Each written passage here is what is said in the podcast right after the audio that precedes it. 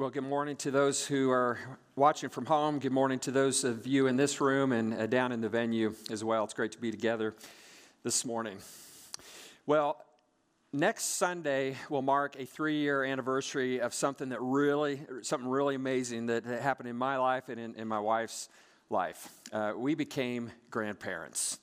And uh, we think our grandson Bo and our granddaughter Margot are two of the most amazing, probably actually the two most amazing people in the whole world. We love them, we adore them. They, uh, we could tell you dozens and dozens of stories about things that they do and things that they say. And we've got thousands of pictures that we could show you and hundreds of uh, videos that we could show you. Uh, you don't know how much self control it required of me just to show one picture this morning, right? And we know you would want to hear all of those stories and see all of those pictures as much as we do. When there's someone that you love, someone that you adore, someone that you think is amazing, you just can't help but talk about them. You want others to know them, right? Every grandparent out there right now is like, you know exactly what I'm talking about with your grandkids. Through Jesus, we have come to know the God of the universe. God who loves us, like we've just sung. He's good, He's wise, He's faithful, He is beautiful beyond description. And when we see Him and understand Him rightly, we cannot help but talk about Him. We cannot help but want to make him known to the world around us, to our family, to our friends, to our neighbors, really to anyone who will listen. This is what we are called to as a church, and you're the church. This is our calling know, over the past number of weeks, we have been looking at the heart of a disciple. We've been talking about these three great loves love for God, love for one another, love for our neighbors. And as we've been doing this, we've really have been, it's more been self assessment, self reflection. Where am I at with these things? How am I doing with these things? Where do I need to grow? And yet, these three love commands are not just for us personally, they are also the very thing that we're seeking to help others walk in, right? We're trying to help others become disciples of Jesus who love in these ways. This is what we're about as a church. This is our mission as a church.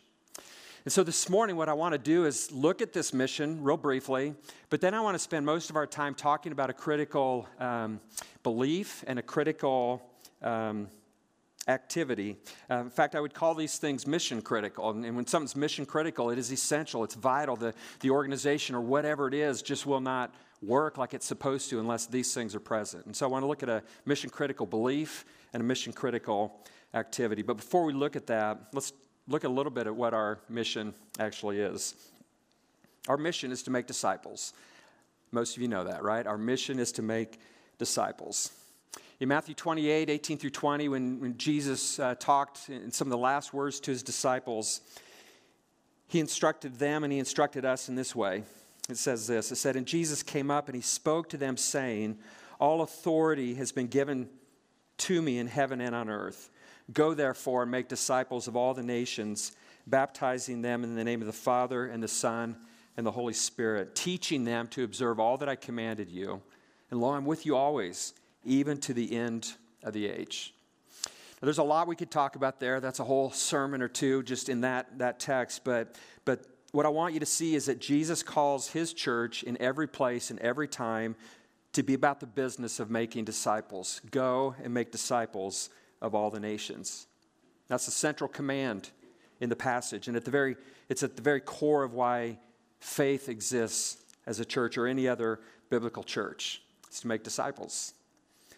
And the starting point of this, of course, is sharing the good news of the gospel. We, we want to, that's the going. We want to help other, others to, to know our amazing God. We want to help people understand what Jesus did for them through his death, burial, and resurrection, through his life, of course. We want them to come into an eternal relationship with God. And when, when they do, then we, we baptize them. In fact, we will do that next week. We will celebrate baptisms here. I think seven people will be baptized next week in obedience to this command. And then we are to teach them to obey everything that Jesus commanded. And so that's what we do when we gather, right? That's what this time on Sunday morning is about. That's what the next gen that, that, that, Chris is talking about needing volunteers for. That's, that's what that is about. It's teaching our children to obey everything that Jesus taught. This is what Rooted is about. This is what life groups are about. This is what we're to be about as, as believing friends gather to, together, teaching one another to obey all that Jesus commanded. And we believe that if we can help disciples truly love God and all that means, truly love one another and all that that means, and truly love our neighbors and all that that means, that we are well on our way uh, to help others, you know, teaching others to obey all that Jesus commanded. And so this is what we're about. This is what we are about as a church. And so all that we do is towards the end of helping fulfill this great commission that Jesus gave to the church. And there's a lot we could talk about in terms of the how and, and all of that. But what I want to do in the rest of our time is talk about a mission critical belief and a mission critical activity related to this commission that Jesus has given us. And so let's talk about the mission critical belief. The reality is, this belief is communicated through the story of the Bible. It's a story that's woven throughout the whole of the, the Bible.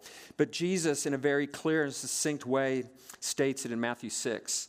In the first bit of the Lord's Prayer that, that he uh, teaches his disciples in terms of how to pray. And so in Matthew 6, 9, and 10, Jesus says this Pray then in this way Our Father who is in heaven, hallowed be your name.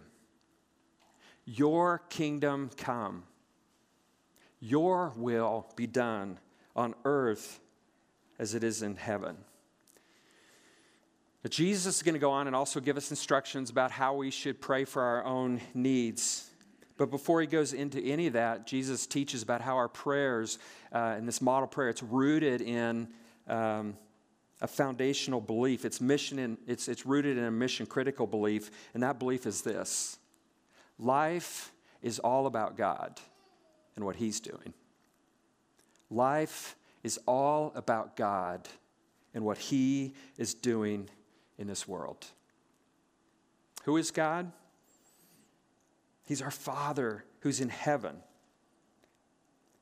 And He is the one whose name is to be honored. And so we pray, Hallowed be your name. And I think sometimes when we hear that, we think we're just making a statement, Your name's holy, but it's actually a request. We are making a request. God, would you let your name be, be hallowed in this world? Would you let your name be honored rightly in this world? We're asking God to do that, that he would be rightly honored, rightly respected. And so we're asking God to move in the heart of people all around the world, that they would see God as God, that they would rightly honor him. Jesus tells us that our prayers are to focus on what God is doing in this world. He's extending his kingdom, right? Your kingdom come, your will be done on earth as it is in, in heaven. His kingdom reign was initiated with the coming of Jesus. And it's being extended through the church as the gospel is proclaimed and as more and more people come to believe and follow uh, Jesus as a disciple and, and walk uh, loving God. God's kingdom comes and, and is more and more you know, spreading through our, our world as that happens. More people come to honor God, more people come to live in his, as disciples. This is what God is doing in the world, extending his kingdom, causing his will increasingly to be done on earth as it is in heaven. This is a mission critical belief. Life is all about God and what he is doing in this world. Life is not about me. Life is not about experiencing the American dream, having a nice job, and a nice house and a nice family, some nice hobbies, and a nice retirement, a nice dog. Uh, life is about God and what He is up to in this world. It's a mission critical belief. You know, God this week, He showed me uh, as I was preparing and reflecting really on this, this, this prayer, hallowed be your name, uh, your kingdom come, and, and that, that life is all about you, God. Um, he showed me that for me, at times, what motivates me is like the pastor's version of the American dream. It's kind of all the other stuff, but then it's to be a nice pastor and a, doing nice things in a nice church and, and it kind of being comfortable um, as you go about that. And I can get sucked in to that desire, just as, as we all can struggle with this. But here's the thing about the mission to which God has called us in making disciples of all the nations uh, it's actually hard work, it requires great effort, the sacrifice of time and financial resources. It requires moving outside of our comfort zone. It requires probably a rearrangement of our priorities and the things that we think are most important. If we don't have the mission critical belief that life's not about me, but it's about God and what He's doing in this world, we will not do the hard work. We will not rearrange our priorities. We will not move out of our comfort zone. Because if it's about me, why would I want to do that? But if it's about God and what He's doing in the world, we're willing to make the sacrifice. We're willing to make those changes. If we're going to be faithful to the mission that God has given to our church and every biblical church, every church through history, we need to have this mission critical belief that life is about God and what God is doing in this world and joining with Him in that. There's also a mission critical activity. I would say there's probably a number of things, but I want to talk about one.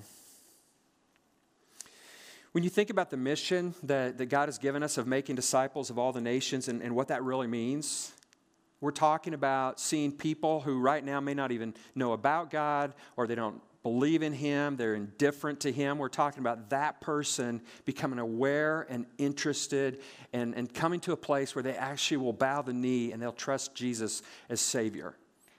It's an amazing thing, right?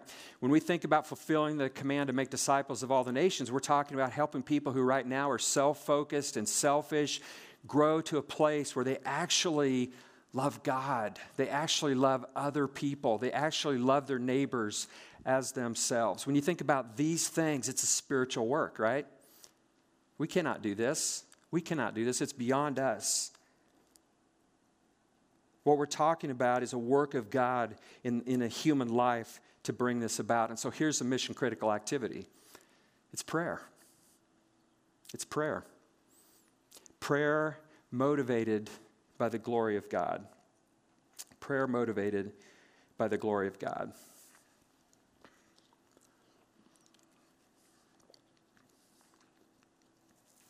Last week, we spent some time in John 15.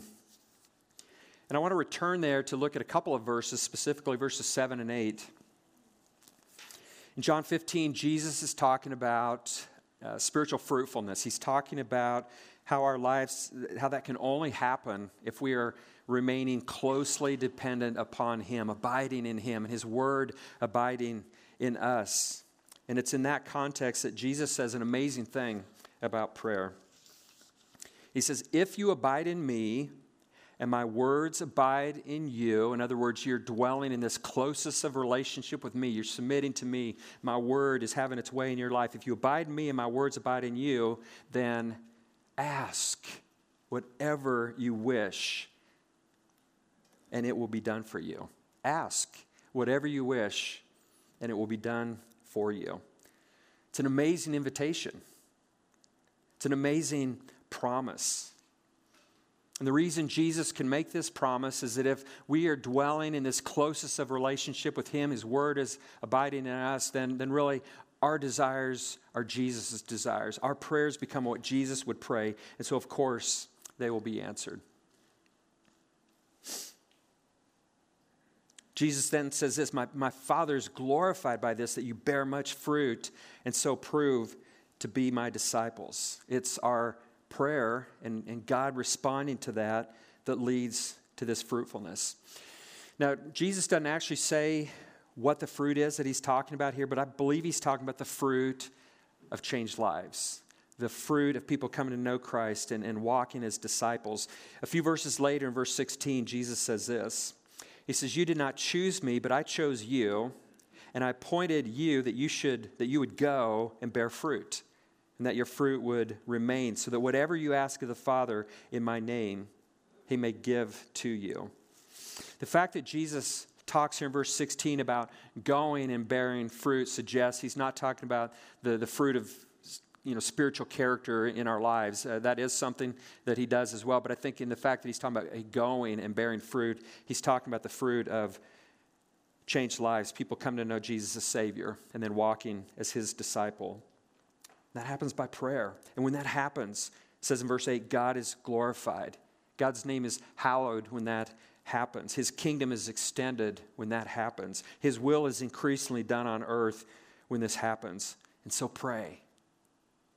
Ask for these very things. I could have just made the point that prayer is a mission critical activity, but because it is, um, but, but we need to pray uh, motivated by the glory of God. The only thing that will sustain our prayers, I believe, really is the glory of God. Praying for the salvation of someone you know is hard work. Praying for another person to become a disciple who genuinely loves God, loves one another, and loves their neighbors requires time and energy and persistence. And if my prayer is mostly motivated by, like, how maybe I can get some accolades for my friend coming to know Christ or seeing their life change, if it's motivated about me and, and what this might mean for me, it just won't sustain it. It won't sustain it. But prayer motivated by the glory of God, our Father in heaven our beautiful God, our loving God who's been so good to us, when we're motivated by His name being honored, by His kingdom coming, that will sustain our prayers. Prayer is really motivated by the critical belief that life is all about God and what He is doing in this world. And so, I, would ask you are you engaging in this mission critical activity of prayer? Who do you pray for? Are you asking God to bring people to a saving faith in Him? Are you asking God that your, your child, your neighbor, your friend, your classmate would become disciples who are increasingly conformed to the image of Christ? Are you praying? Who are you praying for? Let me give you two very simple ideas how you can engage this mission critical activity of prayer. The first is actually something Sam talked about a couple of weeks ago in his message. He talked about the bless model. If you were here, you maybe remember that. Uh, if you weren't here, let me give you a quick review. Bless, we want to be a, a people that bless those around us. And so, B, begin with prayer. L is listen. As you're developing relationships with people, you, are a listener, you're a learner, you're, you're, you're a compassionate presence, you're understanding. E is eat with them, have coffee with them, invite them into something deeper, some type of deeper interaction, offer hospitality. S is serve, find ways to, to serve in appropriate ways. And then S, the final S ultimately is share your story. Share bits of what God is doing in your life with the hope that someday you actually can share God's story of what He has done in Christ. But it all starts with the B, right? Begin with prayer. We would love for faith to be made up of people that are, are blessing those around them and, and all that this means, but to start with the B, begin with prayer. My encouragement to you would be to take some time to think about who is it in my life that I'm going to really take up a commitment to pray for. Maybe write them down somewhere where you maybe the front of your Bible where you can be reminded to keep coming back and, and pray that God would do a work in that person's life and, and persist and faithfully pray for them. And so you can follow that. The bless model is one way to engage this activity of prayer. But a second way you can grow in engaging prayer is, is really pray with the church. Pray with the church. It's sort of like the church prays about this. There are people that pray about this. And when you pray with the church, it's sort of like jumping in the stream that's flowing a certain direction. It's, it's moving you there faster when you pray with the church. And there's a lot of ways you can do this. You, maybe there's a, a believing friend that you meet with once in a while. You could make it part of your time together that you pray for people in your lives that you care about, that you're wanting God to do a work in. So pray with your friend. This can be what our life groups do when they gather, that, that our requests are not just about you know, the, the needs in my own life, and we for sure, I'm not saying we don't pray about those things, but, but maybe there are times in our groups that, that we are looking outward and we're praying for those in our lives that, that, that we're praying for individually. You can also join us. Uh, maybe you know that, that the church gathers monthly. We have an, a monthly prayer gathering where we pray about the mission of the church. We pray about these very things. And it just so happens that we are actually doing that tonight. You could join us tonight. Uh, we, are meeting on Zoom right now. Used to be in person, but uh, it's on Zoom right now. And it doesn't matter how many gather because we gather for some instruction and then you break in little breakout rooms of four or five people and you, you pray. And uh, really, it's time spent praying. And if you want to join us tonight, you, you need the Zoom link. And the way you get there is all the same ways that you get to that connection card that Chris talked about earlier the Faith Church Center app uh, or button on their website, or go to the app, go to events, and you'll see it there, and you can find the Zoom connection. But, but prayer is really hard work, and, and to be engaged in it alone is hard work. And so, pray with the church is another way to engage this mission critical activity. So, God has given us a mission, right? And, and there's a belief that's so foundational. If we're really going to go for that, we have to believe that life is about God and what He's doing in this world. And one of the mission critical activities is we, we really are praying about that mission and all that it means. It's prayer motivated by the glory of God. Earlier, th- earlier this week, I, I, reached out to a friend um, who I think, in my opinion, models this about as much as anyone I know. And uh, I was asking him some questions like, how did you get there to, to live that kind of life? And how do you stay there? And, and he was, uh, you know, quick to state that he's on a journey, he has not arrived. But in my opinion, he has lived this kind of life in a sustained way over a long time. And so when I asked him, like, how do you get because sometimes it, you can be inspired to get there for a time but how do you stay there? How do you continue to live this kind of life? And here's what he, he mentioned to me. It was really all about being captivated by god.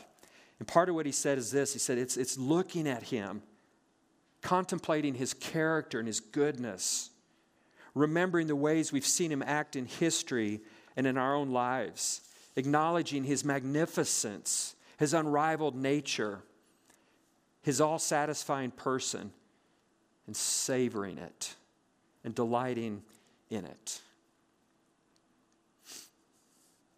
Just like grandparents who, out of absolute delight over their grandchildren, cannot help but talk about them and make them known.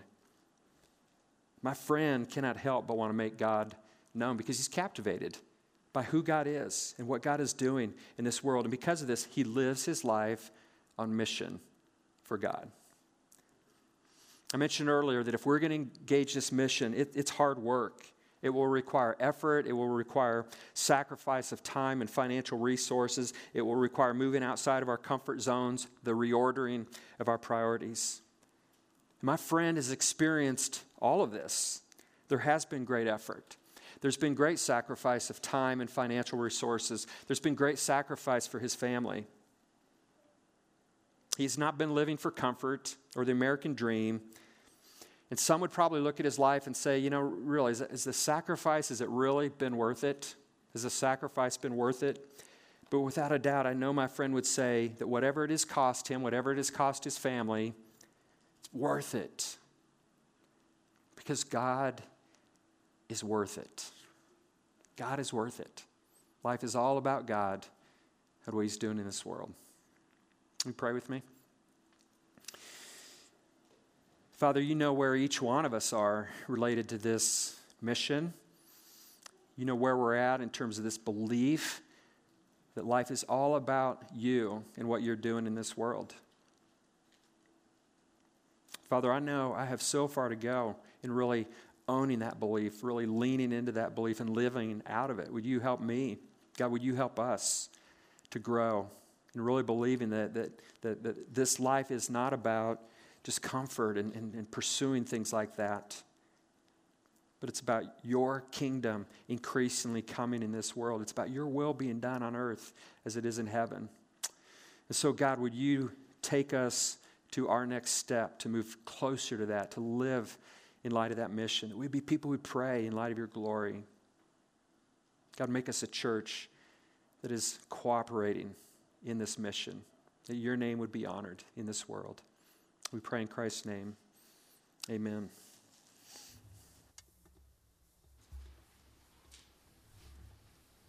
Amen. Would you stand with us?